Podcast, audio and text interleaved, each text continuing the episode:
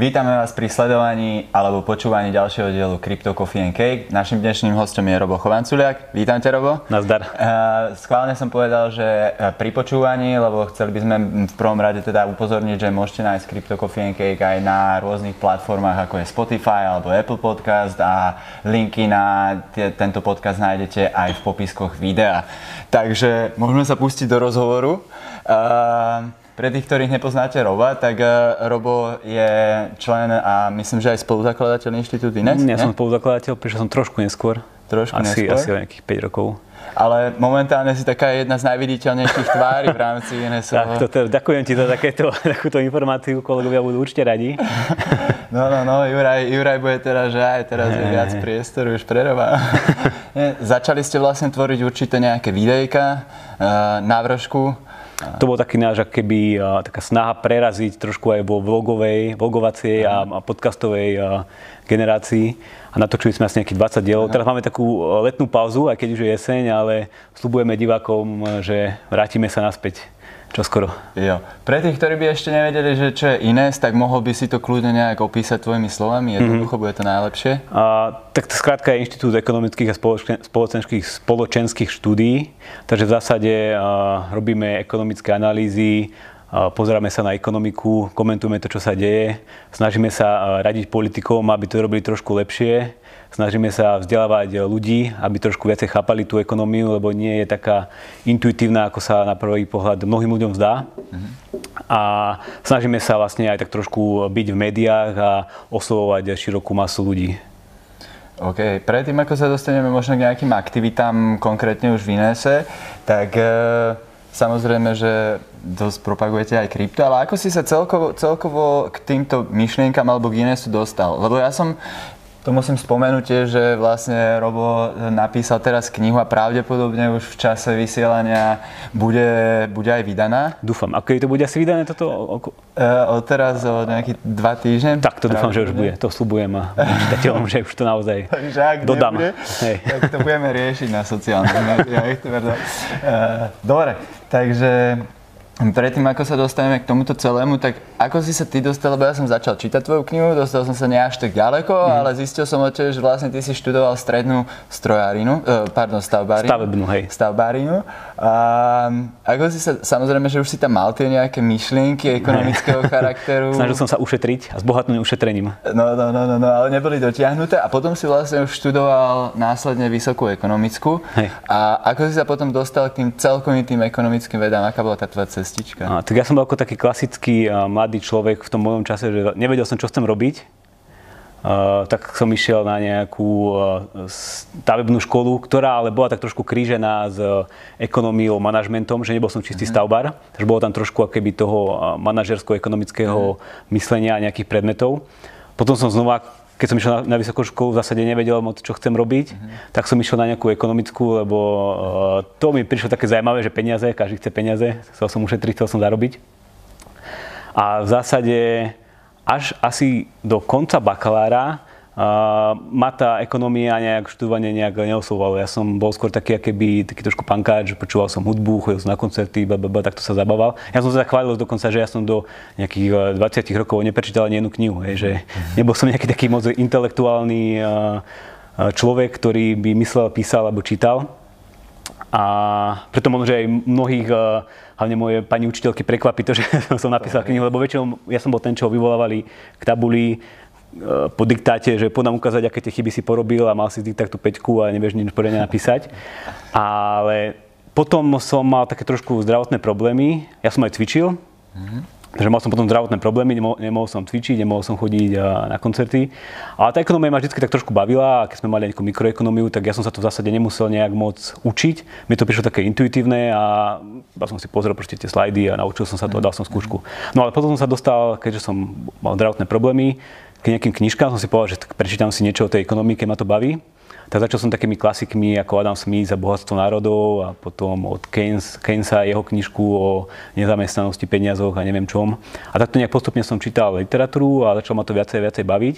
Potom eh, som počul nejaké prednášky eh, učiteľa, ktorý prednášal jednu konkrétnu tému v ekonomii A ja pritom som si akéby naštudoval to, že, o čom on išiel prednášať, ale som nevedel, že to on bude prednášať. A videl som, že akéby rozpráva trošku mimo, je, že akéby nehovorí presne to, čo bolo v tých uh, knihách napísané. Tak som písal taký jeden blok, som sa rozhodol, že ja to musím niekde napísať. A vlastne odtedy, keď som napísal ten prvý blog, tak som začal pravidelne aj písavať. Uh-huh. A potom to už tak išlo, že písal som viacej, viacej, viacej, viacej, viacej som čítaval. A nakoniec som skončil v Ines. Super. Ono to väčšinou tak býva, že človek ako náhle začne nejakú vecičku robiť, začne sa hlbšie do toho a zrazu ani nevie, ako sa do toho dostane. Hey, ako úplne dôležité, aby to bola keby taká forma, že zabaví, že to nerobí keby s nejakým cieľom, že ja som to nerobil s cieľom, že budem robiť vines, ale proste uh-huh. ma to bavilo. Uh-huh. Bavilo ma proste nejak trolovať ľudí na internete, že písať články a vysvetľovať im, že im to majú trošku inak, uh-huh. trošku zle. A hej, potom som akože skúšal aj, bol som na doktorantúre, uh-huh. takže tam už to bolo také, že som už troloval akademikov, uh-huh. že som písal nejaké odborné články uh-huh. a hej, a potom som skončil v Ines. No a Vines celkom často, keď tak vnímam, tak plníte aj takú trošku po, protiváhu možno nejakým štátnym rozhodnutiam ekonomického charakteru, alebo minimálne na ne poukazujete a celkom aj občas aj vtipnou formou. Takže odporúčam sledovať určite. Hej, tak to je jedna z hlavných úloh ekonómov, že vlastne vysvetliť politikom, že tá spoločnosť nie je taká jednoduchá, že nedá sa manažovať, ako sa dá manažovať rodina alebo firma, uh-huh. ale že tam sa musíme spoliehať trošku na také iné sily ekonomické, uh-huh. také tie spontánne, ten trh uh-huh. a to nie je niečo, čo sa keby človeka intuitívne napadne. Že tým ekonomom to trvalo niekoľko storočí, kým to pochopili, ako to funguje a my to musíme teraz eh, aj častokrát zjednodušujúcou a zabavnou formou vysvetľovať. Čiže čo, čo by m, mm, mala byť taká tá hlavná náplň Inesu, okrem teda nejakých analýz? Hovorím, no my, my, my máme akoby také tri ciele, hej, že jeden je akoby vysvetľovať to politikom, aby mm-hmm. nerobili zlé veci. Teraz idú voľby, tak budú mať nejaké volebné programy. Ako dobre, a na akej úrovni sa vám to darí vysvetľovať, alebo ako vás počúvajú reflektory? no toto posledné voľbné by bolo ťažšie, tam, tam moc nepočúvali, ale práve teraz, akože prídu nejakí noví, tak možno, že oni budú trošku náchylnejší nás viacej počúvať, majú nejaké nápady mm-hmm. a my môžeme tie nápady nejak komentovať a možno, že dávať nejaké vlastné nápady. To je taký najlepší spôsob, ako niečo presadiť, že vlastne presvedčíte toho človeka, že to bol jeho nápad vlastne. Uh-huh. Že, že to on s tým prišiel a on si to osvojí. Ale to akože jedna vetva, potom je to spomínané vzdelávanie. My robíme napríklad ekonomickú olimpiádu pre stredoškolákov, robíme seminár rakúskej ekonomie, kde vlastne, keď to bude vysielané, tak už sa nemôžete prihlásiť, ale e, môžete sa prihlásiť na seminár. To je taký štvornový seminár, kde vlastne prídu prednášať rôzni zaujímaví ľudia. A potom tá posledná vetva sú vlastne tie médiá, kde sa snažíme akoby šíriť tieto myšlienky tak medzi ľud, medzi obyčajných ľudí. Uh, okrem týchto činností ja som no, zbadal, že ste pripravili aj doslova učebnice pre vysoké školy mm. ekonomické. To je, to je pre stredné školy, hej? Pre stredné? Áno, áno. Lebo to je taká tá vec, čo e, na Slovensku tak trošku chýba, že tí stredoškoláci, a ja som akože bol do stavebnej, ale mal som nejaké ekonomické predmety, ale v zásade neexistovali, alebo neexistujú stále učebnice, a napríklad my sme mali takú ekonómiu, že naša pani učiteľka vlastne prepisovala eh, nejaké články, čo si asi našla na Wikipédii na tabulu. Mm. My sme z tej tabule to prepisovali do zošitov a potom z tých zošitov sme sa učili. Mm. Hej, a toto tak trošku trvalo až doteraz a preto sme sa rozhodli napísať takú učebnicu, ktorá bude naozaj akoby nie iba finančná gramotnosť, to znamená, že nie iba ako nárábať s peniazmi, lebo takých vecí je množstvo, uh-huh. ale skôr taká tá čistá abstraktná ekonomia, že vlastne ako, kto je to podnikateľ, ako funguje trh, Mm-hmm. Prečo tak z tohto budú ešte viac prekvapené tie tvoje bývalé učiteľky. Ty si napísal učebnicu. O, čo, to, to ešte musím ešte trošku ešte upresniť. My sme ho keby preložili a ja som ho keby editoval. Mm-hmm. To bola taká učebnica, ona vyhrala všelijaké ceny v zahraničí a akože písať učebnicu je akoby celkom náročná vec mm-hmm. a my sme nechceli ako vymýšľať koleso, tak sme zobrali to, čo už bolo, to sme dali preložiť, potom sme to akože prispôsobili slovenským podmienkam a teraz to, už to vlastne vyšlo. Takže tu si môžete objednať. A ako vnímaš nejaký záujem možno tých stredoškolákov práve o tú učebnicu? Máš nejaké feedbacky vlastne na to? Uh, už existujú ľudia, boli dokonca aj u nás, ktorí povedali, že tú učebnicu uh, používajú, že už ju majú, že ich učiteľka si zakúpila. Nekupujú si tieto školy v takých masových eh, množstvách, že by rozdávali každému žiakovi, ale skôr si to kúpi tá učiteľka a potom následne z toho uh-huh. buď to prefotí alebo učí z toho jednotlivé lekcie. Uh-huh. A my sme akože pozitívne prekvapení, ale my sme vydali, ono sa to volá ekonomia v 31 hodinách. Uh-huh. A my sme ho vydali relatívne nedávno, takže ešte sa to len dostáva medzi žiakov. Ale hovorím, už som stretol žiakov, ktorí eh, sa z nej učia. Uh-huh. A názor predpokladám, že asi boli veľmi radi. Hej, určite, určite, lebo je to tak písané, aj tam, je to tak aj konštruované, že skôr na takých praktických príkladoch a sú tam veľmi zábavné úlohy pre tých žiakov a pre, pre tých učiteľov, že jednoducho nie je to iba také akoby suchopadné prepisovanie a čítanie, ale vytvára to také nejaké diskusie sú tam rôzne hry a podobne. Keď už sme pri tom písaní kníh, tak asi by sme mohli prejsť k tvojej knihe, mm-hmm. ktorá už bude v čase, vydania, eh, v čase uverejnenia tohto videa von. A ja som teda, ako som vravel, nedostal, nedostal som sa až tak ďaleko, som začal niekde pred 60. stranou, ale kniha sa číta perfektne, veľmi jednoducho, veľmi rýchlo a, a je dobre, dobre písaná. Vlastne sú tam také pasáže, ktoré sú ako keby tvoje komentáre k určitým odborným nejakým témam alebo mm-hmm. všeobecnej znalosti a tie človek môže aj preskakovať, keď nechce, aby mu neušiel kontext, ale na druhej strane mne sa páčia tie pasáže. Mm-hmm. Takže čo ťa viedlo k tomu napísaniu knihy a ako dlho to trvalo? Uh... To bol taký dlhý proces, ktorý začal ešte v rámci spomínaného doktoránskeho štúdia. Mm-hmm. Ja som vtedy uh, napísal taký jeden odborný článok o crowdfundingu. Mm-hmm. To je taký spôsob financovania rôznych vecí davom. Že mm-hmm. je nejaká webová stránka, kde človek môže vytvoriť projekt a iní ľudia si môžu ten projekt pozrieť a môžu sa rozhodnúť, že naň prispejú. Mm-hmm. Tak inak mimochodom ľudia prispeli aj na vydanie mojej knižky nejakých 300 ľudí prispelo dokopy viac ako 10 tisíc eur. Uh-huh. A aký bol váš cieľ v rámci toho? Mm, ja sa že okolo 3 tisíc alebo 4 tisíc. Čiže vlastne trikrát viac ako keby hey, to bolo... Takže to sme boli okay. veľmi, veľmi radi a ďakujem ľuďom, ktorí si kúpili. A ten odborný článok bol vlastne o tom crowdfundingu, lebo ja som si všimol, že on ako keby, alebo táto technológia bola začala byť využívaná na to, že ľudia začali financovať rôzne verejné služby. Mm-hmm. Teda uh, služby, o ktorých sme sa my ekonomovia učili, že ich nemôže financovať trh a nejaká dobrovoľná spolupráca, ale musí tam prísť štát a musí štát začať, ja neviem, budovať lavičky, alebo verejné parky, alebo verejné osvetlenie, alebo dokonca policiu a armádu. Uh-huh. A ja som našiel príklady na tých eh, platformách crowdfundingových, príklady kampaní, ktoré práve financovali takéto veci. Že proste ľudia napríklad v jednom americkom mestečku si zafinancovali vlastnú súkromnú policiu, lebo jednoducho mali tam problémy s kriminalitou, tá verejná policia moc nefungovala a dokonca mali akože ešte nejak, boli ešte vyšetrovaní tí samotní policajti, lebo zneužívali svoju právomoc ale mali veľké problémy s kriminalitou, uh-huh. tak jednoducho vytvorili si kampaň, financovali si na rok proste bezpečnostnú agentúru, tá tam chodila, hľadkovala uh-huh. a jednoducho uh, ten problém s kriminalitou zmizol a dokonca jeden z tých človekov, ktorý založil tú, tú kampaň, on pracoval sa že niekde v Google a on napísal o tom aj paper, akože empiricky, uh-huh. že ukázal na datách, že naozaj tá kriminalita v tom meste alebo v tej, tej časti mesta poklesla. Super. Čiže to bol ten začiatok, že si tento crowdfunding, akože to bol ten začiatok? Áno, to, to, to, to, to, bol, to bol vlastne, áno, lebo tá kniha v zásade je rozdelená do troch častí. Mm-hmm. Ty si celú neprečítal, ale jedna sa týka vzdielanej ekonomiky. Ja som vlastne nepovedal ešte ani názov. Tá kniha sa volá Pokrok bez povolenia a podnadpis je ako vzdielaná ekonomika, crowdfunding a kryptomeny zmenili svet. Takže my sme dali pred tým nadpisom už aj to intro, prečo to tak, ten nadpis vlastne je super. Hey, hey, hey. Tá kniha vlastne z troch akoby technológií poskladaná. Prvá je tá crowdfundingová. Mm-hmm a to som si všimol ešte niekedy na, počas toho doktoránskeho štúdia, že takéto niečo existuje a začal som o tom písať. Mm-hmm. Ten článok nakoniec publikovali v jednom takom cambridgeskom časopise uh, Journal of Institutional Economics, takže má to akože pečiatku, že je to veda.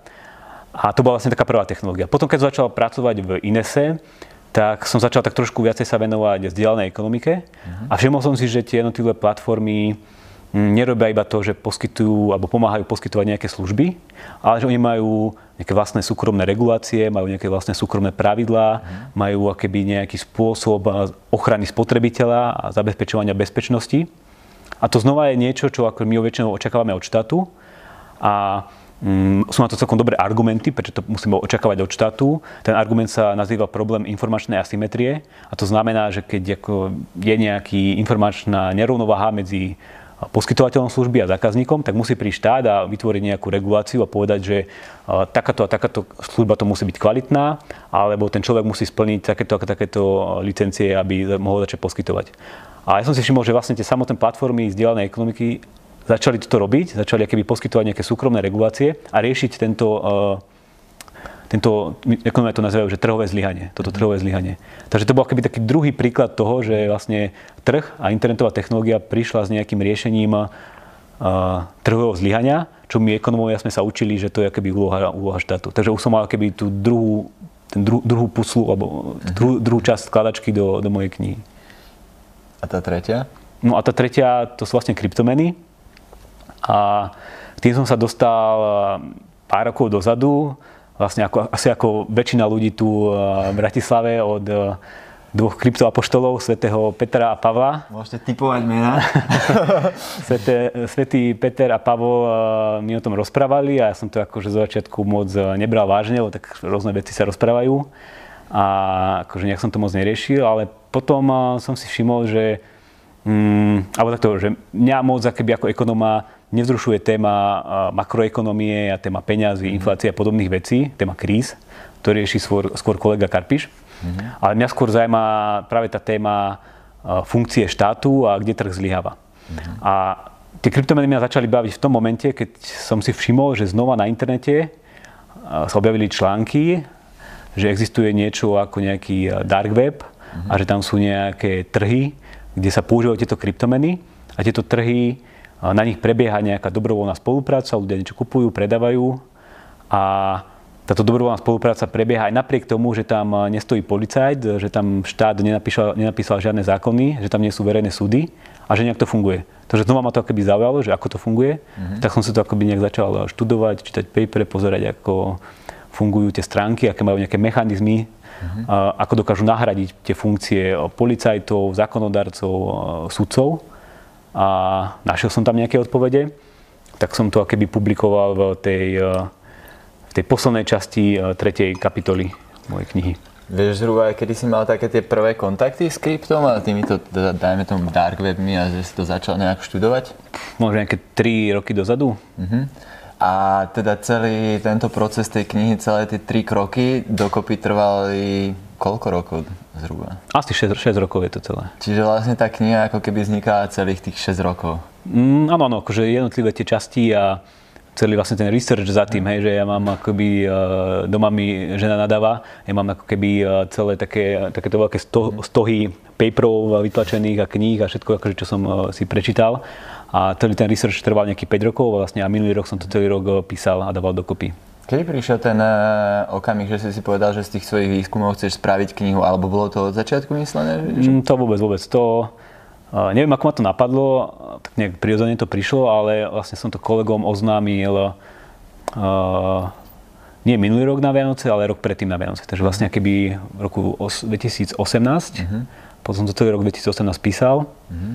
a teraz vlastne rok 2019 to nejak vydávam a dávam, dávam dokopy. Čo inak mimochodom bolo možno ešte trošku ťažšie ako tú knižku napísať, že to samotné vydanie a všetky tie procesy okolo. To som sa práve chcel spýtať, že čo si pri tomto procese, ktorý bol nový pre teba, zažil ako také najväčšie prekážky? Nejaké, bolo to práve táto editačná činnosť? No, najväčšie prekážky sú asi to, že keby už to človek nemá vo svojich vlastných rukách uh-huh. a musí sa začať spoliehať na druhých ľudí uh-huh. a tedy ako keby tam vznikajú také trošku, ako keby nie všetci to dajú na čas, niečo treba keby viacejkrát opakovať, opravovať a komunikovať s tým tými ľuďmi a vrácať to a zase to nejak prerábať. Častokrát je to akože moja chyba, niekedy je to nedorozumenie, ale takéto vracanie hore-dole zabera kopu času a hej, hej, že to sa, to sa ťažko plánuje. Hej, že to, ako som tú knihu písal, ja som to mal vlastne presne naplánované akože po mesiaci, mm-hmm. že čo chcem kedy dokončiť a tam som to akože plnil na, na 100%, že vlastne ako, ako som kolegom povedal, že do roka tú knihu dodám, tak som mu, neviem, mm-hmm. 15. januára dodal. Takže tam to bolo akože hotové. No ale potom išiel ten druhý proces, ktorý som ja už nemal v rukách. Čiže teraz sa čaká takéto vydanie a začiatok nejakého proma knihy, čiže čaká si predpokladám nejakých možno veľa konferencií, prednášok a podobne? Mm, už máme hej nejaké pozvania na prednášky a... Kde budú... ťa ľudia budú môcť vidieť? Na akých prednáškach ty budeš prednášať? Uh, väčšinou sú to vysoké školy. Tu vlastne v Bratislave asi uh, všetky, by som tak povedal, a nejaké jednotlivé fakulty uh-huh. ekonomické skôr, ale máme tam samozrejme nejaké právnické, alebo dokonca v Trnave jedna právnická fakulta uh-huh. zavolala. A potom by som chcel ešte ísť aj do Košíc a uvidíme, že čo ďalej, ďalej sa podarí. Máš aj nejaký svoj web, alebo kde ľudia môžu sledovať toto, že kde, kde aktuálne prednášaš? Uh, máme web ja. vlastne pokrokbezpovolenia.sk, kde uh-huh. sa dá tá kniha kúpiť a kde sú o nej informácie. Uh-huh. Ale nejaký zoznam prednášok, to som ešte nikde nedal a to je akože dobrý tip. Uh-huh. A keď vlastne to budete pozerať, tak už bude určite Uh, možno, že na tej podstránke tam doplníme nejaký kalendár a bude tam odkaz na kalendár, kde si ľudia môžu pozrieť, kde budú tie prednášky. Oni väčšinou budú uh, na vysokých školách, ale možno, že mm-hmm. aj tu v paralelnej poliz niečo určite zorganizujeme. Mm-hmm. Potom bude nejaký krst, to možno nebude úplne verejné, ale aj uh, tam ľudia budú môcť prísť. A akože myslím, že keď budete sledovať naše sociálne siete Ines a moje, tak určite všade budem to promovať ešte predtým, ako tam prídem. Dáme do popisku, super, super. Dobre, čiže teraz okrem knihy teda a iné sú asi na nejaké iné projektové aktivity ti nezostáva moc času, alebo ešte riešiš aj niečo iné? Mm, Projektového? no, ja akože, hej, ja teraz akože idem už porodiť tú knihu, ale okrem toho žena porodila dve deti, takže Aha. to je taká moja vec, ktorú riešim vlastne pomimo práce, hej, že to zaberá celkom času veľa, lebo keďže mm. sú ešte malé, takže... A ešte k tomu, keď vlastne väčšinu času tráviš asi v Bratislave pracovne a potom domov dochádzaš, čiže to... Hej, ja to mám tak rozdelené, že vlastne žijem v Žiline, mm-hmm. tam som otec a tu v Bratislave som ekonóm uh-huh. ktorý chodí a hlasa. Každý, kto takto chodí, ma zaujíma, cestuješ autom alebo chodíš vlakmi? Nie, nie, ja chodím, ja chodím výlučne vlakmi. Vlakmi? Ja vlastne to píšem aj v tej knihe, že ja som vďaka tomu, že som chcel ušetriť na vysokej škole a e, nešiel som bývať na Interreg ani, ani na, vlastne, e, na nejaký privát. Začal som jazdiť autobusom a odrazu som mal veľa e, času voľného. Uh-huh. Lebo vlastne v tom autobuse ja som študoval v Banskej Bystrici a tá cesta trvá nejaké dve hodiny, tak som začal čítať akéby nejaké papery, knižky. Uh-huh. A odtedy mi to tak vlastne ostalo, že pri tom cestovaní sa akože úplne super číta, človek musí odpojiť internet, všetko a potom vlastne má 2-3 hodinky iba na štúdium. Je to tak dobre využitý čas efektívne, nie ako keď človek musí šoferovať. No určite, určite, to je akože úplne, no. nemám rád. Mňa by zaujímalo možno ešte v rámci teda tvojho, m, takej tej funkcie iné sú ako nejaké e, protiváhy štátu alebo občas nejaké tieto veci spojené s týmto. Zažili ste nejaké ohlasy práve z druhej strany, že možno by ste nemali na niekoho nejakým spôsobom útočiť alebo nejakú tak, takú story zaujímavú z tohto Boli sektora. sme už párkrát v statuse Lubašu Blahu, Aha. takže to je ako taký veľký úspech. Potom sa mi že raz ešte poslanec Fico povedal v nejakej relácii, že Ines to je tá protištátna agentúra, Aha. takže akože sme takto trošku vnímaní. Ale mm, my sa to skôr snažíme tak uh, akoby uh, rámcovať, že my nie sme akože tu tí protištátni, ale my sa snažíme akože ukazovať to, že um, ten štát v určitých veciach zlyháva a keď sa začneme spoliehať trošku viacej na tú súkromnú iniciatívu, uh-huh. tak to Slovensko bude vyzerať, vyzerať krajšie. Lebo vidíme, že k moci sa dostávajú rôzni politici a nie vždy iba tí, čo by sme chceli, aby tam boli. Uh-huh. A vlastne vtedy ten štát ako keby začne zlyhavať a behajú tu rôzni Baštrnákovia a Kočnerovia a to ako keby je jeden z tých výsledkov toho, že štát im umožňuje takto fungovať. Máš pocit, že tá e, ekonomická gramotnosť e, Slovákov je na akej úrovni? Je dobrá alebo je skôr horšia? A, to je taká otázka, že ono je vôbec ťažké akoby očakávať od tých ľudí, že by boli ekonomicky gramotní, hej? lebo ako keby z ich pohľadu a každodenného života to nedáva moc veľký zmysel, hej? že akože študovať si ekonómiu, ako funguje trh, akú úlohu majú ceny, že nejaké, e, nejaké informácie uh, pomáhajú rozširovať a pomáhajú koordinovať aktivitu podnikateľov a zákazníkov, že to sú také ako abstraktné veci, ktoré keby človek nemá prečo študovať a prečo sa o ne, o ne zaujímať. Takže ja tomu akože rozumiem a chápem, že tí ľudia sú v tomto pohľade, z tohto pohľadu negramotní. Takže to nie je žiadna novinka, nie je to akože iba situácia Slovákov, ale to je na celom svete, hej, že, že ľudia si myslia, že existuje niečo ako obec zadarmo a že ten štát im to dokáže naservírovať. Ale hovorím, preto práve sme tu my, že takto trošku akéby brzdiť a ukazovať ľuďom aj e, tú druhú stránku a je to také keby nekonečný boj, hej, že to, čo to my teraz riešime, v 21. storočí na Slovensku, tak to isté akoby riešili a ukazovali aj ekonomovia pred 200 rokmi, hej, že to tým ľuďom vysvetovali, že porite sa neexistuje vôbec zadarmo a keď tuto niečo urobíte s tými cenami, tak to spôsobí buď nedostatok, alebo nezamestnanosť, alebo ja neviem, budú, ne, nebude dosť bytov. Hej, teraz v Berlíne e, sa stalo, že začali regulovať nájomné, mm. tak jednoducho to akože my ekonomovia sa úplne dívame, že BTF, že to vôbec nedáva žiadny zmysel. Hej, ale v Berlíne to proste spravili. Uh-huh. Dejú sa zaujímavé veci. Uh, myslíš, že zmenou nejakej vlády sa, sa dá aspoň nejakým spôsobom niečo zlepšiť reálne? To, to sú také keby uh, kvázi... Lebo, filozofické Fil- určite veci, ale keď sa pozrieme na nejakú, mm, na nejakú práve e, filozofiu polis, tak práve tam je to nejaká paralela zo štátu a nevšimať si to, lebo reálne človek akože môže čakať a raz za tie 4 roky si zvoliť niekoho mm. aj tak v princípe častokrát akože zvolí si človeka, ktorý nehlasuje alebo ne, ne, nezdieľa vôbec tie názory, mm. ako, ako by človek chcel a tým pádom vlastne legalizuje, ako keby vďaka tomu, čo urobil, legitimizuje to rozhodnutie, s ktorým nesúhlasí. Toto legitimizovanie to je také akože otázne, lebo do takej miery ako keby ako uh, málo ovplyvní jeden hlas, ktorý dá človek v voľbách, takisto malo ovplyvňuje to, keď ten človek nejde hlasovať. Mm. Že to akože, mm. z môjho pohľadu je to isté, hej, že uh, tá moja legitimizácia je tiež úplne nulová, takže tento argument ja neberem. A ja sa na to pozerám tak, že keby, že treba bojovať na všetkých frontoch, hej, že ja som za to, aby tu vznikali nejaké paralelné e, systémy, paralelná polis a vlastne celá tá moja knižka, ja keby, keby neexistovala paralelná polis a mne by ten názov niekto povedal a celý ten príbeh za tým, mm-hmm tak ja by som tú moju knižku nazval, nazval že Paralelná polis. Lebo vlastne ona je o takých rôznych paralelných eh, riešeniach, komunitách, spôsoboch, ako riešiť svoje vlastné problémy. Hej? Že ja som sa cítil, keď som to akože písal a keď som to všetko riešil, ako tak nejaký ako, trošku antropolog, ktorý proste chodí po tom internete uh-huh. a sleduje všetky tie komunity, všetkých tých ľudí, ako majú nejaké problémy, ktorými ekonomovia dokážeme nejak zadefinovať. Uh-huh. A väčšinou na ne odporúčime, že toto by mal vyriešiť štát. Ale ja som, to ako, ja, ja som tam ako antropolog uvidel, že tí ľudia si to vyriešili nejakým spôsobom sami. A že funguje, funguje im to dobre, oni sú spokojní a že problém začne vznikať vtedy, keď tam začne ten štát trošku do toho špárať. Je, že, že ten pokrok bol často bez povolenia a prišli tam ľudia s razitkami a začali im nadávať, že tento pokrok nedáva zmysel a že potrebujete od nás razitko. To je taký ten klasický príklad Uberu, keď prišiel napríklad na Slovensko, hej, tak bol tu tento problém, bola tu táto bitka. A Takže toto je akože taký jeden svet, ktorý ja podporujem, že hej, tie paralelné štruktúry a nevšímanie si štátu a možno, že riešenie svojich vlastných problémov, ale potom je tu akoby aj tá druhá stránka, že ten paralelný systém funguje v rámci nejakého iného systému a ten sa dá manažovať horšie a lepšie. A my sa práve snažíme všetkými tými metodami, ktoré som spomínal na začiatku, mm-hmm. to ovplyvňovať tak, aby to, aby to išlo lepšie. Hej? Že, že to je náš tak akoby cieľ a je to také trošku akoby dom, ako sa to volá, kichocké, mm-hmm. že bojovanie s veternými milinmi, ale ono to je na druhej strane tak trošku keby eh, z môjho pohľadu aj, aj zábava, hej, že ja to, ja to mám rád, to je niečo, čo ma baví a poviem akože super, keď človek eh, môže robiť to, čo ho baví a, a zároveň mi povedal, že má to pozitívne externality. Mm-hmm. Že tá moja práca prináša aj nejaké nezamýšľané pozitívne dôsledky, aspoň dúfam teda. Určite áno. A tá, tá práve zábava pri tej práci častokrát vidieť aj v tých videjkách, ktoré robíte. Hej.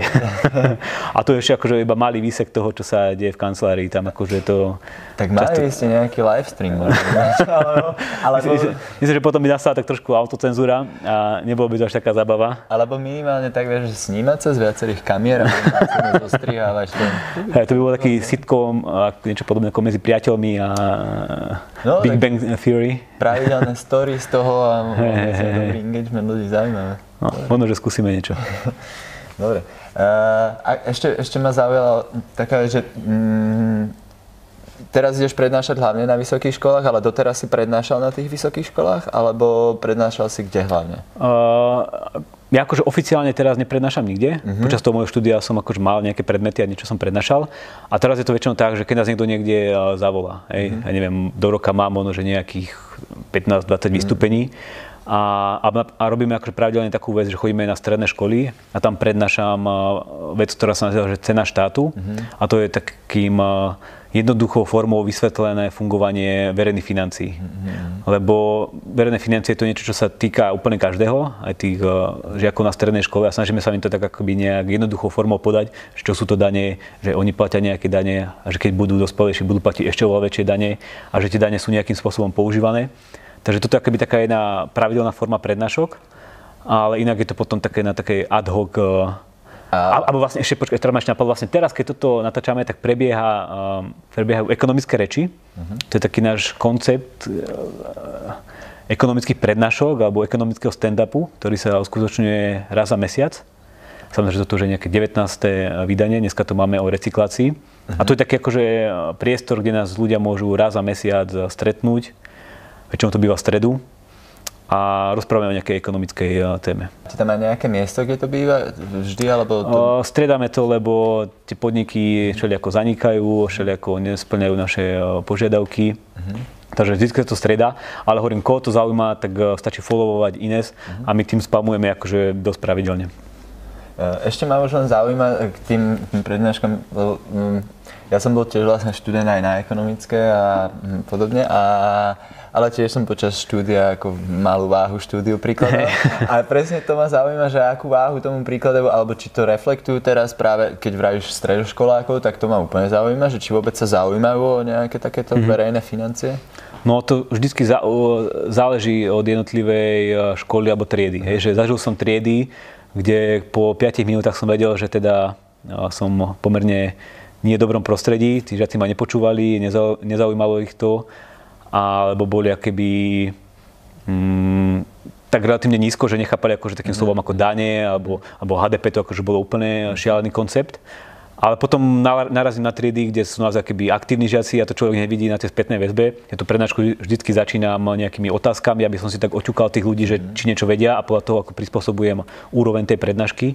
A potom sú to väčšinou gymnázia, kde jednoducho naozaj tí žiaci, vždycky sa je taká skupinka, povedzme, že troch, piatich ľudí, ktorých to zaujíma a ktorí potom prídu aj po prednáške a pýtajú sa a, vidím na nich, že sa, sa o to zaujímajú nie iba v rámci školy, ale trošku tak viacej aktívne. A to je vlastne akoby, by som povedal, taká jediná šanca tých žiakov, ako sa nejak uh, oddeliť od tej masy a nejak akože mhm. trošku viacej vystúpiť, že robiť veci aj pomimo školy, lebo akože ten, čo, ten, kto splní to, čo je v rámci školy, v rámci nejakých predmetov, tak to je akože úplný základ a toho nikde neposunie, že musí akoby snažiť sa viac a robiť niečo navyše. Písať napríklad blogy. Ja. Tak, tak. a ešte ma napadlo ku knihe a crowdfundingu. A mali ste úspešný, mal si úspešný crowdfunding vlastne na Slovensku. A plánuješ aj nejakým spôsobom, alebo vôbec rozmýšľal si o niečom takom, že preklad, ro, rozšírenie, alebo možno spraviť crowdfunding práve na preklad a následné rozšírenie? A, plánujeme preklad do češtiny uh-huh. a tam už komunikujeme s jedným vydavateľstvom uh-huh. a tam je práve otázne, že či budeme robiť crowdfunding, lebo uh, ty Čechách až tak moc veľa ľudí nepoznáme a veľa ľudí nepozná nás, uh-huh. In- ináč tam nie je až taká značka, ale možno, že nejakú časť nákladov na ten preklad by sme tam keby uh-huh. urobili taký menší crowdfunding, ale potom by sme to tam určite vydávali v rámci nejakého vydavateľstva, teda zbaviť sa všetky tej práce, ktorú som musel ja robiť počas tohto roka a nechať to vlastne nejakému vydavateľstvu. Ale plánuje sa preklad a bude to tam také trošku zjednodušujúce, že nemusíme ako všetko riešiť a ten crowdfunding ešte uvidíme, že či, že či budeme robiť. Uh-huh. A do angličtiny predpokladám tiež tie prekladateľské problémy a podobne. Takže keď tu máme nejakého dobrého prekladateľa... Tak nech sa určite, určite sa nech sa ozve.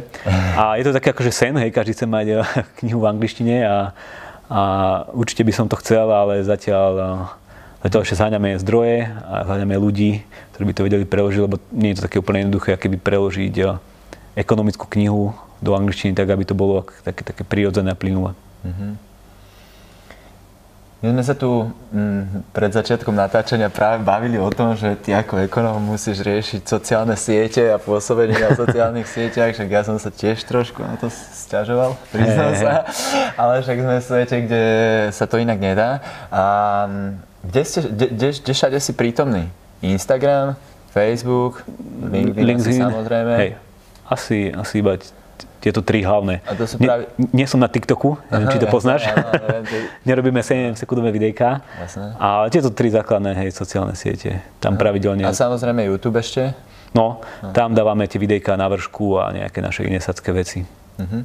Um, je niečo, čo ti možno, lebo um, ja to vnímam celkom tak, že súčasná mladá generácia strašne veľa používa práve sociálne siete a všetky tieto výdobytky, ale práve nepoužíva ich alebo nevyužíva ich, ale skôr sú využívané nimi. Mm-hmm. A mm, ako, ako aj ty, tak aj ja sa snažíme ich využívať hlavne a na nejaké to promo a podobne. A čo tebe najviac možno pomohlo, alebo je niečo, odkiaľ si sa učil, že čo akým spôsobom treba riešiť, robiť? No, ja, ja sa musím tak trošku priznať, že ja som tiež tak trošku využívaný tými sociálnymi sieťami, takže nie som akýby taký človek, ktorý by dokázal úplne to akože zrušiť.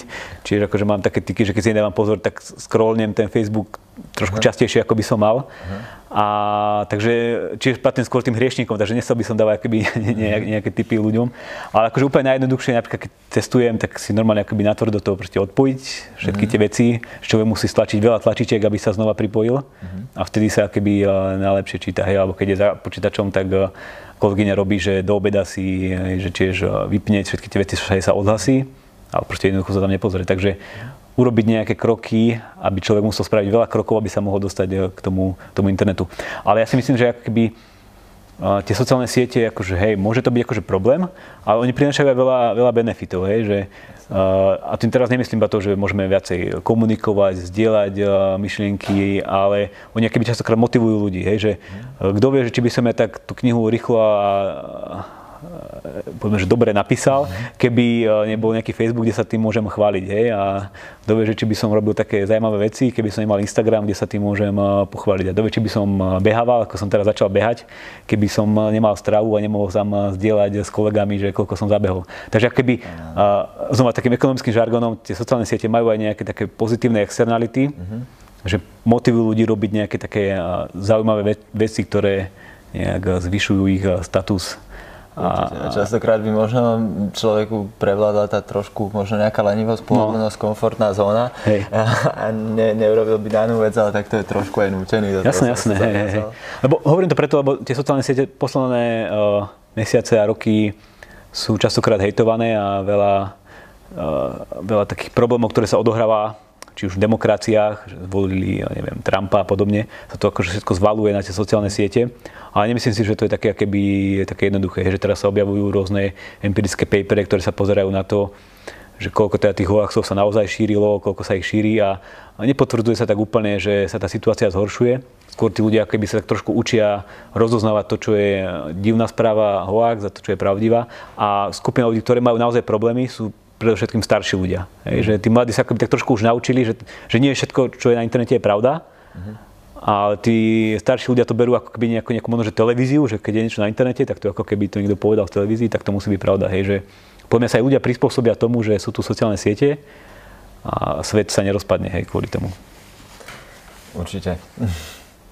My sme tu na práve na tieto sociálne médiá dostali super zákulisný tip, čo je fakt, že dobrý hack, že vlastne z telefónu si Facebook vymažeš a prehle, e, pozeráš ho len v, prehli, v prehliadači, čo je akože o dosť zložitejšie, díky Luboš. Hovorím, ja som to chcel spraviť, ale som si povedal, že teraz ešte chvíľku počkám, lebo musím promovať knihu a potom hneď to spravím. Jasné. Také výhovorky mám. Dobre. Uh... Možno by sme mohli aj týmto uzavrieť takú tú prvú časť, kde rozoberáme nejaké prácu, projekty a podobne, alebo je ešte niečo, čo by si chcel možno vypichnúť k tomu? Mm, nejakú zaujímavú vec. Už to je asi, Všetky asi linky, viac, čo viac, treba sledovať, dáme pod video. Hej, ľudia si viacej prečítajú v knihe, tak dúfam, že... Treba prečítať. Hej. A, pri týchto tvojich činnostiach a cestovania a všetko možnom, a, čím si ty dobíjaš baterky? Rodina, deti? To tak, to tak trošku be- si behať. To tak trošku bere baterky Aha, čiže, dobre. keď sú ešte malé, tak Takže to, je skôr minus, taký... čiže z toho treba dobiť baterky. Hej, hej, hej, hej.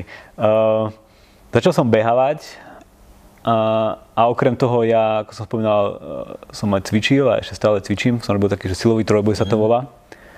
Tak som sa snažil dvíhať nejaké váhy a to je také akože forma relaxu, lebo tak trošku akéby aj e, boli, že človek musí prekonať taký e, aj prach bolesti, že e, keď naozaj tam dve hodiny cvičí a to tak akoby zresetuje, potom mm-hmm. prídem domov taký akoby zničený fyzicky, ale psychicky pripravený na ďalšie výzvy. Tak ono mala by byť asi taká nejaká rovnováha v tom, keď človek veľa myslí alebo tej psychickej činnosti vykoná, mm-hmm. tak potom to nejak resetnú tou fyzickou. Dobre, ale to je stále nejaká taká aktívna činnosť, potom dávaš nejaké také, že sauny alebo otužovanie? Lebo se, ja sedím v mikine a akože, nie, že by mi bola zima, ale ty si tu dávaš krátke tričko. Uh, práve, že kolegovia sa budú smiať, lebo ako ja, ja o tom otužovaní už veľa rozprávam, ale veľa som preto ešte nespravil. A hej, to je niečo, čo by som chcel keby uh, robiť viacej a teraz som sa už teraz je tam zima vonku a už som sa párkrát akože prebehol iba v mikine, uh-huh. bez bundy. Ale hej, to je niečo, čo by som eh, chcel robiť viacej. A sauny, to, to pomerne málo, že raz za dva mesiace a to je tiež niečo, čo by som mal viacej, ale človek proste nestíha všetko. Jo, a keď relaxuješ, alebo, alebo inak, stalo sa ti niečo také, že si už bol v práci, alebo že, že, zo všetkého si bol nejaký vyhorený, že si proste mal toho všetkého dosť? Mm, to asi, to asi nehovorím. Vždycky, okay. keď je človek taký keby unavený, tak eh, tá fyzická keby mm-hmm. robota, alebo napríklad eh, nie iba chodím do, do posilovne, ale rodičia majú neviem, takú malú chatku, tak tam je miešačka, Aha. tak proste víkendy proste normálne pri lopate, pri piesku a proste s otcom niečo betonujeme. Že to je tiež také, keby, uh, taká forma relaxu. Uh-huh. Takže keby, hej, vždycky to keby tak kompenzovať to veľa myslenia a veľa keby, uh, písania alebo čítania takou nejakou fyzickou aktivitou. Takže to je taký jediný môj hack, čo, čo robiť. Uh-huh. A nejaké možno ešte, keď si spomenul hack, nejaké ešte také digitálne hacky alebo aplikácie alebo niečo, čo používaš také bežne, čo ti pomáhajú, sú alebo nie sú? Uh, ja som taký keby dosť uh, mainstreamový používateľ týchto vecí, takže nemám až také akože extra veci. Jediné, čo možno, že používam a čo ma tak baví, je uh, aplikácia sa že Pocket, sa mi zdá, uh-huh. ktorá vlastne umožňuje to, že človek, keď si pozrie nejaké články na svojom mm-hmm. prehľadači, tak si iba klikne jedno, tlačítko a hneď sa mu vlastne stiahne offline do telefónu a potom si ho môže prečítať napríklad vo vlaku, keď cestuje. Mm-hmm. Tak to je niečo také, akože, čo používam už posledné povedzme, dva roky a to mi tak zlepšilo život, že predtým som tie články si niekde však kade utek, uh, ukladal a potom sa mi aj stratili, no. ale vďaka tomu ich mám furt, furt v telefóne. Dobre, mohli by sme prejsť eh, k takým štyrom pojmom, ktoré rada všetkým hosťom. Čo, čo pre teba znamená pojem sloboda? No, uh, ja, ja som veľa čítal okrem ekonomie, minulosti a politickú filozofiu, takže vedel by som ti nejaké definície Nie, slobody čo, podľa uh, Rodbarta, Hayeka a Čo pre takýchto. teba znamená skôr ten... Vieš čo, uh, pre mňa je sloboda, že môžem robiť e, v živote to, čo ma baví uh-huh. a že vlastne ja som chcel vždy, som mal také heslo, že, že najsi nejaké hobby, čo niečo hodí, hej? že niečo, nejaké hobby, ktoré mi aj umožní žiť a, a zarábať nejaké peniaze a to vlastne teraz sa stalo, hej? Že, že proste chodím do práce rád, nemusím sa, do práce, nemusím sa nutiť do práce a zároveň chodím aj z práce rád, hej? že zase idem za, za rodinou, takže toto je pre mňa také, ako že som akby, slobodný. A potom samozrejme je tu nejaký akýby štát, ktorý robí nejaké problémy, ale to v rámci toho, aké sú ostatné nejaké mm, ako, ako niektoré iné štáty robia problémy ľuďom, tak tento slovenský relatívne, relatívne dobre berem. Dobre, druhý pojem asi úzko aj súvisí so sloboda, ale práve to pojem šťastie, mm-hmm. čo pre teba znamená tento pojem? No to by som asi znova, znova to zopakoval, že som šťastný, keď idem do práce a som šťastný, keď idem, idem, idem z práce a potom, eh, ja neviem. Jasne, dá sa to aj tak interpretovať, že v princípe slobodné, lebo robíš to, čo chceš, čo ťa baví a zároveň je toto šťastie. No, že, zase je to, že, že sa nemusím akoby do niečoho nejak eh, moc eh, nútiť, hej? že akože aj v tej práci sú akoby niektoré také mini práce, ktoré akoby človek akože musí urobiť, ale potom je tá veľká časť veci, ktoré keby robí to, čo ho zaujíma. Hej, teraz som sa začal viacej venovať aj školstvu uh-huh. a to je niečo, čo akože mi nikto nejak nerozkázal, ale sám som si ako začal znova nejaké štúdie čítať, pozerať nejaké papery, pozerať, že ako to vlastne funguje, čo o tom vieme uh-huh. a prišiel som na nejaké zaujímavé veci, tak teraz možno, že začnem nejaký takýto projekt rozvíjať, že že napísať a, niečo, o, niečo o tom školstve. Že, takže toto je pre mňa také šťastie, že proste robím, čo, čo ma baví. Uh-huh. A, a čo pre teba znamená pojem peniaze, alebo máš pocit, že peniaze sú tiež nejakou takou podmienkou, aby bol človek trochu slobodný, šťastný? No určite, akože mať nejaký taký ten uh, priemerný príjem, že človek nemusí keby úplne rozmýšľať nad každým nákupom. A to mi akože tak v zásade, v zásade stačí. Určite vždycky je to tak, že uh, čím viac, tým lepšie, že nevidím tam nejaký limit. Uh-huh. A zase uh, neprežívam to tak úplne ako niekto, že má nejaký cieľ, že chcem zarobiť milión, alebo môj kolega má cieľ ušetriť milión uh-huh. a takýmto spôsobom zbohatnúť, ale ja proste to nejak berem, že tak mám nejaký taký príjem a Proste človek, aby mal nejaký príjem, je jedno viac menej koľko netreba. Hey, hey, hey. To rozumné miera, ako, aby nemusel riešiť peniaze. Chápem, že sú ľudia, napríklad, sú akože nejakí takí ľudia, ktorí sú takí podnikateľskí, že majú taký, drive, že sa dostajú keby nejak e, vysoko a, a podobne, ale ja som skôr taký, akože taký ten abstraktný akademik, čo mi akože potrebujem kávu, nejaké jedlo a miesto, kde môžem sedieť a čítať si. A to vlastne potom je jedno človek, či má príjem X, alebo 2X, alebo 3X. Uh-huh. A štvrtý pojem bude určite ten, ktorému sa rád vyjadríš a to je práve, čo pre teba znamená štát? štát je taká nejaká historická inštitúcia, ktorá je predmetom mnohého skúmania akademikov a pre mňa je to taká inšpirácia v tom zmysle, že sa snažím pochopiť, ako nejak funguje Takže to je takého akoby akademického pohľadu, že pochopiť vlastne, ako, ako funguje ten štát. Uh-huh.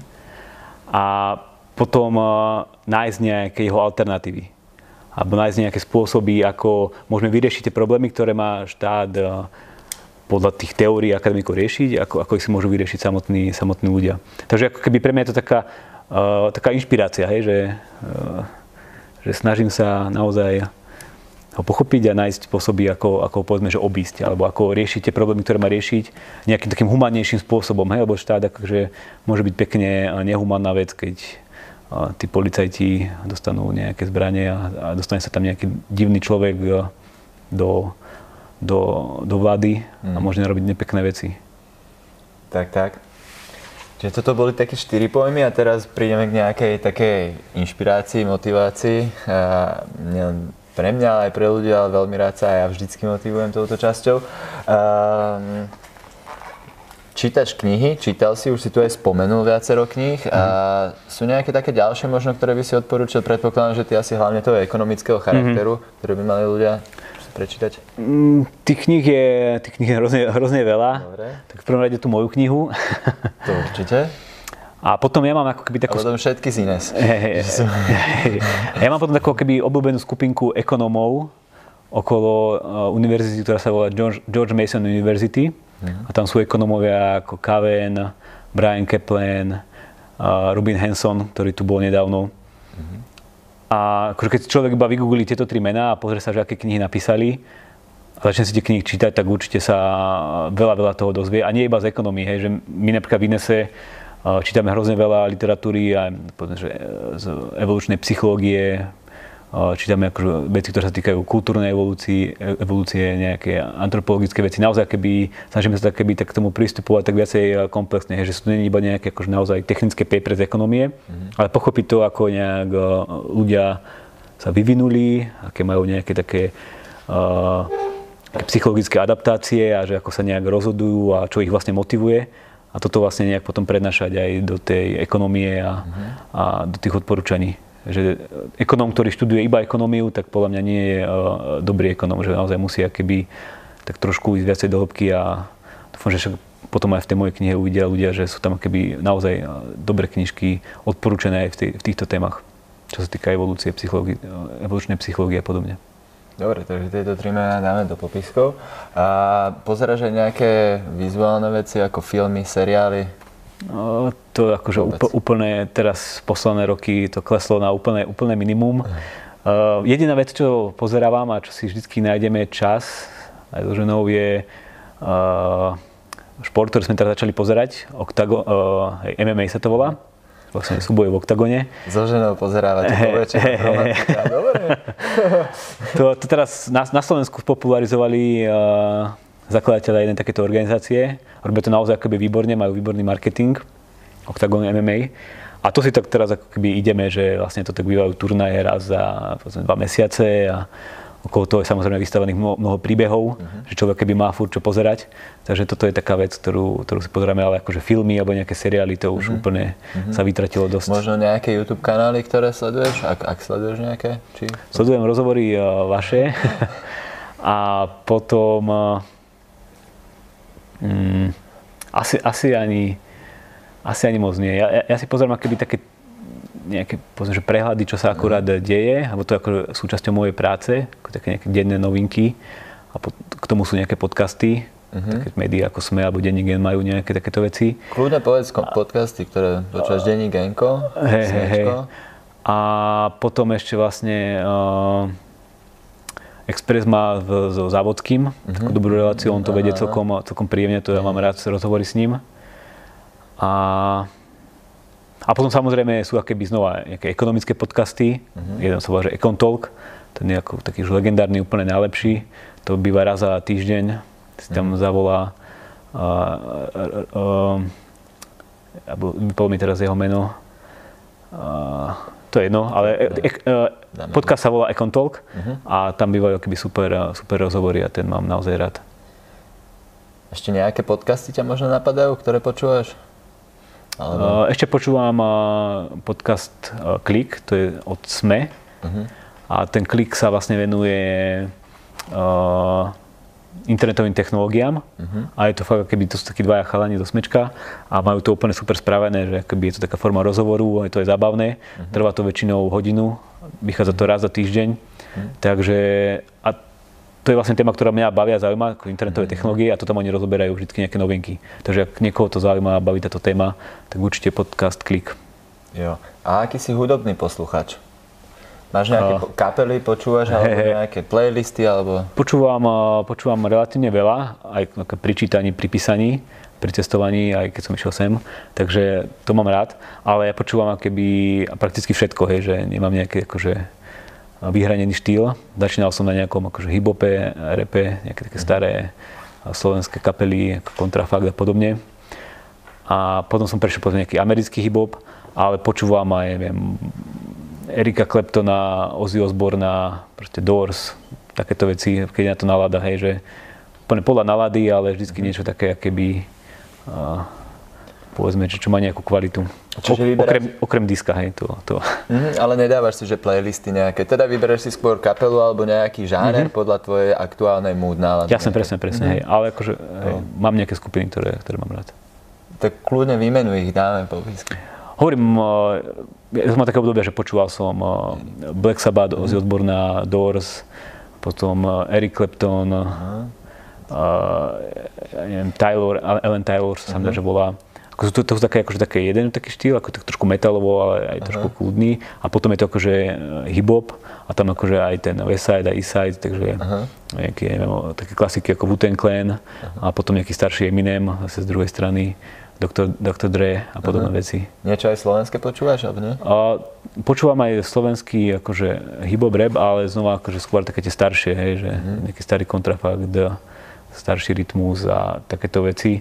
Tie nové máš tak nejak extra neoslovili. Moja reč, to, to mám veľmi rád, uh-huh. staršie, staršiu moju, moju reč nejaké festivály, ktoré by si možno odporúčal, ak si navštívil zaujímavé? Toto, Alebo... nie som moc na takéto masové kontakty s ľuďmi. Bol som raz na pohode, keď tam bol um, Cave. Nicka Cave mám ešte raz, mm. to ešte raz počúvam. Mm. Kvôli nemu som tam išiel a strávil. Možno nejaké zaujímavé kongresy alebo technologické nejaké eventy? Mm, tiež nie, nič akože extra nenaštevujem. A nie som ako až, až moc taký fanúšik toho, mm. keď ma niekde zavolajú, prídem, ale, ale radšej mám uh, knižku. Jo. Dobre, tak uh, mohli by sme prejsť k takej poslednej časti uh, a to sú také trošku sci-fi otázky. Mm. a som zvedavý, že, že akým spôsobom odpovieš, ja sa vždy teším na tieto odpovede.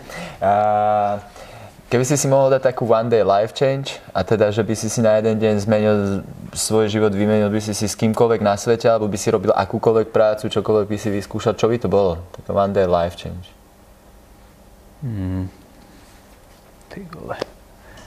Neviem, asi uh, nejaký deň uh, top manažera v nejakom, uh, neviem, nejakom Amazone alebo nejakej takejto veľkej firme. Uh-huh. Lebo podľa mňa, keby ľudia majú takú celkom skreslenú predstavu, aké naozaj komplexné zložité veci sú to, Mm. Čo ten človek musí riešiť a čo všetko, mm. keby, za, čo, za čo všetko zodpoveda. A to by som chcel akože vidieť, že ako keby vyzerá mm. deň takéhoto človeka, že čo všetko musí za ten deň stihnúť, lebo to sú naozaj keby extrémne vyťažení ľudia, ktorí rob... to si nevedia akože ľudia ani predstaviť, že, že my máme takú akože predstavu, to sú bohatí ľudia a tak sedia, bavkajú si nejaké cigary. A to by som si chcel vyskúšať aj, že nejaký taký mm. nejakého exekutívneho manažera, že čo, čo musí za ten deň zvládnuť. Keby si si mohol dať e, večeru s kýmkoľvek na svete, kto by to bol? Asi, asi niekto z tých uh, mojich obľúbených ekonomov, ktoré, ktorý som spomínal uh-huh. z tej George Mason University, teda buď Brian Kaplan alebo Kaven uh-huh. a podobne. Že tam sú také keby naozaj uh, zaujímaví ľudia, ktorí robia veľmi zaujímavú vedu aby som povedal, že aj uh, pre ľudí, ktorí napríklad zaujímajú také veci ako nejaká anarchia a podobne, uh-huh. tak oni k tomu pristupujú tak analyticky, tak ekonomicky, bez nejakých akože, uh, uh, bez nejakej filozofie a mudrovania. A to by som práve chcel s, takýmto, s takýmito ľuďmi sa porozprávať. Napríklad Peter Leeson, uh-huh. to tiež potom môžeme dať do, uh-huh. vlastne do zoznamu, ten píše úplne úžasné papery o, o práve napríklad anarchii. Jo. Keby si si mohol vybrať akúkoľvek super schopnosť, akú by si si vybral? Super schopnosť. Asi by som chcel vedieť uh, uh, hrozne rýchlo čítať a, a všetko si zapamätať. Dobre. Lebo je to hrozne veľa a, a človek hrozne rýchlo zabúda. Uh-huh. A keby si sa mohol počas noci, že večer si ideš láhnuť a ráno proste staneš, tak ako v Matrixe, že by si mohol jeden akýkoľvek skill do rána proste ovládať, úplne perfektne, aký skill by si tak chcel ovládať? No asi sa budem už opakovať, ale hej, povedzme to akože lepšie, rýchlejšie čítanie s tým, že si to, tým, že si to človek zapamätá. Mm, čiže, uh-huh, chápem. Dá sa to tak povedať. Dobre. A, a Teraz možno by som sa ťa spýtal na také otázky, žiadna finančná rada ani nič, ale čo si myslíš ty teda ku kryptu a ku cene Bitcoinu, že aká cena Bitcoinu bude dajme tomu o rok v decembri 2020. Ja teraz ani neviem, že aká je teraz, sa musím priznať, že uh-huh. nie som až taký akýby úplný sledovateľ pravidelný. Uh-huh. Ale ty povedal kedy? O rok? O rok. O, o rok, hej tak asi, ja hádam, hádam asi vyššia, no. Ale hovorím, ja to až tak extra nesledujem.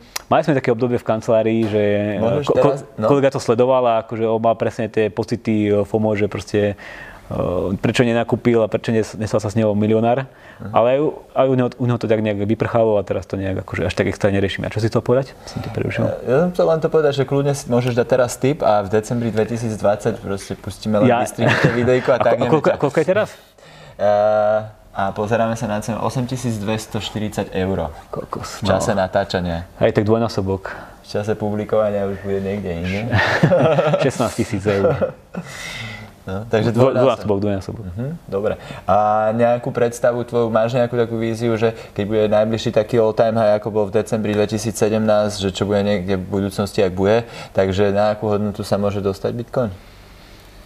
To, či je ako keby uh ani sa na tým nejak akoby nezamýšľam, hej, že uh, v knihách ani paper som sa nedočítal odpoveď a myslím, že tú odpoveď ani nikto, nikto nepozná. Určite nie, ale... Hovorím, mňa skôr zaujíma keby taká tá aplikácia na, na, na, na tie uh-huh. kryptotrhy a podobne.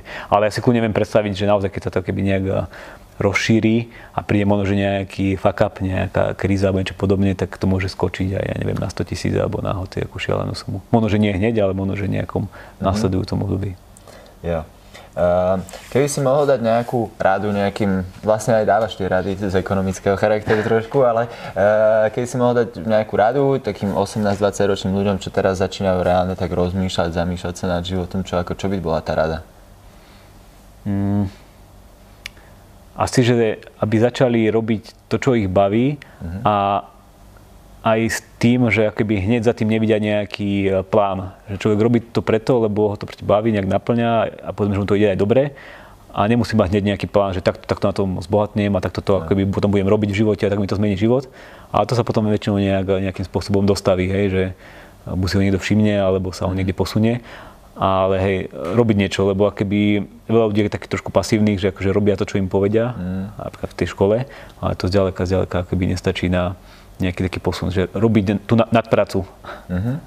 Tak, tak určite. Potom veľa ľudí vraví, že nevie, čo je jeho vášeň, ale proste treba niečo začať robiť a tá vášeň príde mm. tomu, čo začne robiť.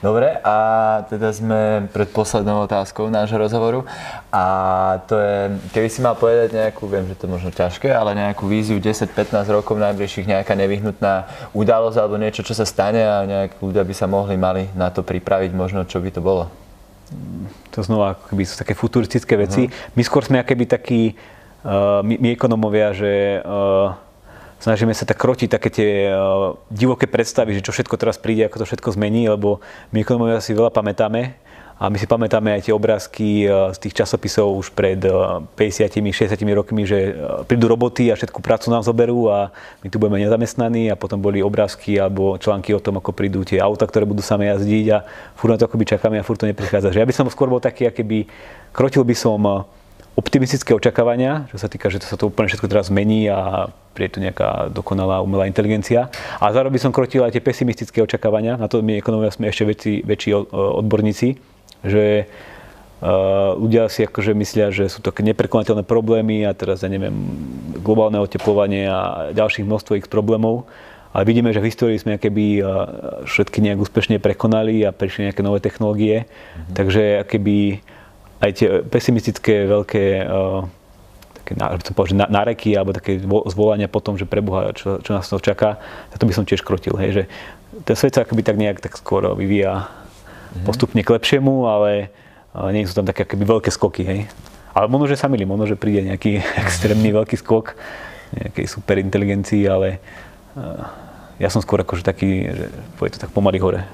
By to mali hore a ľudia by teda asi mali nejak to sledovať možno práve. Určite akože, určite akože vzdelávať sa a vzájomať sa je dôležité, ale teraz očakávať, že to, čo tu fungovalo a platilo tisíc rokov, že teraz to odrazu prestane platiť, tak to si nemyslím, že tak svet rýchlo mení, hej, že aj o 100 rokov budú stoličky, budú nejaké poháre s vodou.